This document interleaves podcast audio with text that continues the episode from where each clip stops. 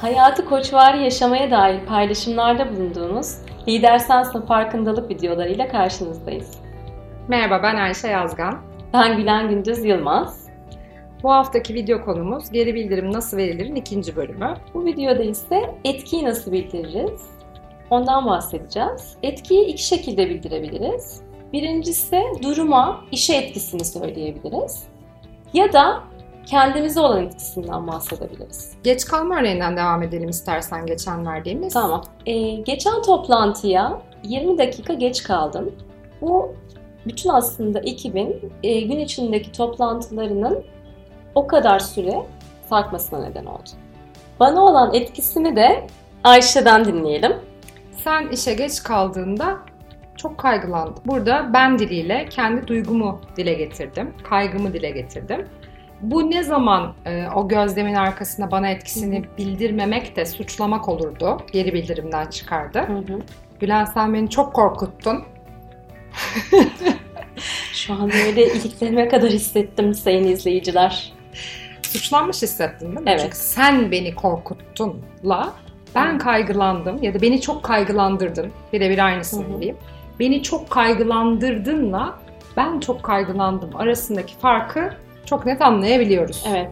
Zaten Ayşe'yi izlediyseniz yani ister istemez beden dili sen beni kaygılandırdın, ben çok kaygılandım diye el içeri doğru aslında gidiyor. Evet. Gerçekten kendi duygumuzu sahiplenip o duygudan bahsettiğimizde. Bu da yine nereye gidiyor? İlk geri bildirimin esaslarını verdiğimiz videoda dört maddeden bahsetmiştik ve demiştik ki birinci madde her şeyin başı niyet. Yani niyetiniz karşındakinizi suçlamak mı evet. yoksa duygunuzu ifade etmek mi? Ona dikkat etmeyi unutmayın. Ve son olarak da duygu zannettiğimiz düşüncelerimizden ve yorumlarımızdan bahsedelim. En sevdiğim. Evet. Ben kendimi aşağılanmış hissettim dediğimizde aslında karşımızdakinin bizi aşağıladığıyla ilgili kendi düşüncemizi söylüyoruz.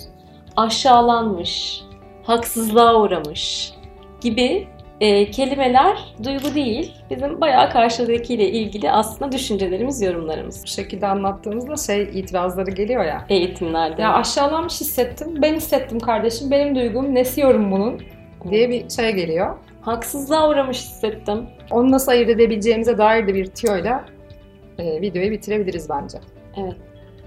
E, şimdi duygumu sahiplendiğimde ister istemez vücut dilimde bile, enerjimde bile bir suçlama ifadesinden ziyade bende bu oluyor şeklinde bir vücut dilim ona dönüyor.